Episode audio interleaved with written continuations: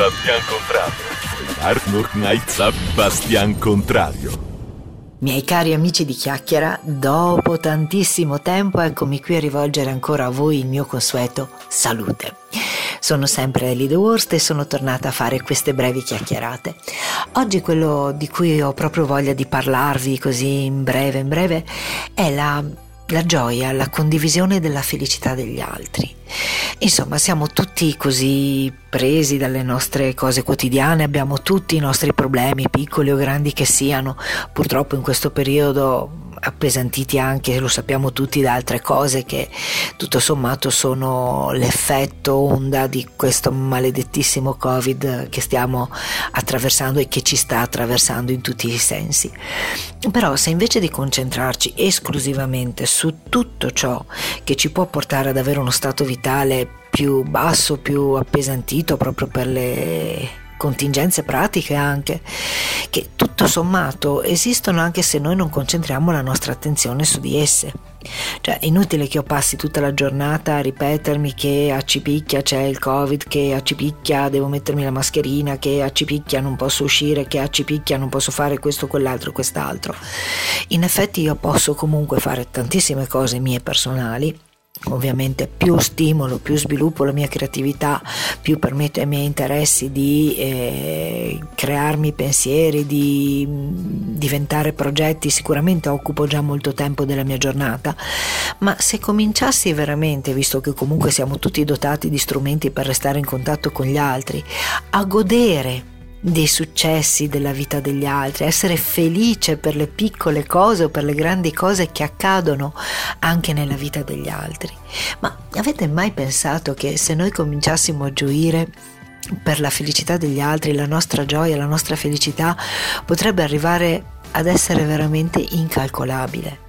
Cioè, io posso fare un numero X di cose durante una giornata e di queste cose magari solo 10, 50 possono darmi gioia e piacere, ma se altre 10, 20, 30, 40, 50 accadono a una, due, 5, 10 200 persone fra quelle che conosco, la mia gioia non sarà moltiplicata per 200 volte e per il numero di volte in cui queste persone hanno goduto nella giornata se io primo lo vengo a sapere e secondo sono veramente in grado di essere partecipe della loro felicità.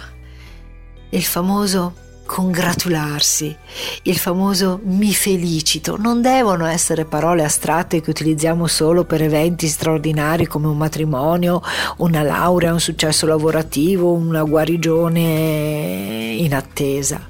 Cioè il fatto veramente di essere partecipi della felicità degli altri è una luce che entra nella nostra vita. Siamo noi che diventiamo felici con gli altri. Ecco, questo era il primo spunto di questa voglia che ho di ritornare a fare quattro brevi chiacchiere con voi.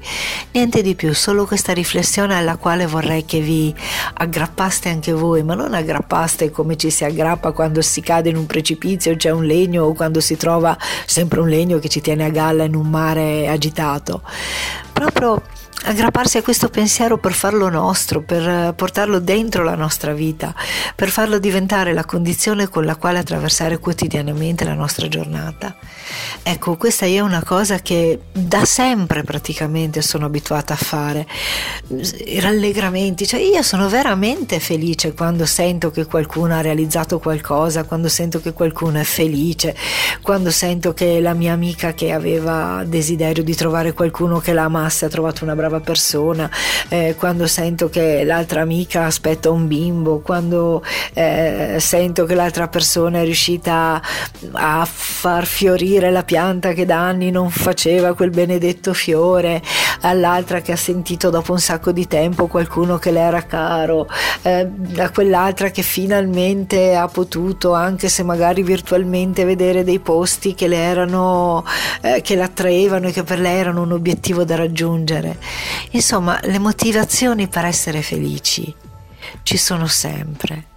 L'importante è come in tutte le cose dove rivolgiamo lo sguardo, perché anche per strada possiamo far cadere lo sguardo sulla cartaccia e sentire un moto di fastidio, di rabbia, di stercimento di panza, ma allo stesso tempo possiamo alzare gli occhi e vedere uno splendido albero in fiore, soprattutto in questo periodo primaverile.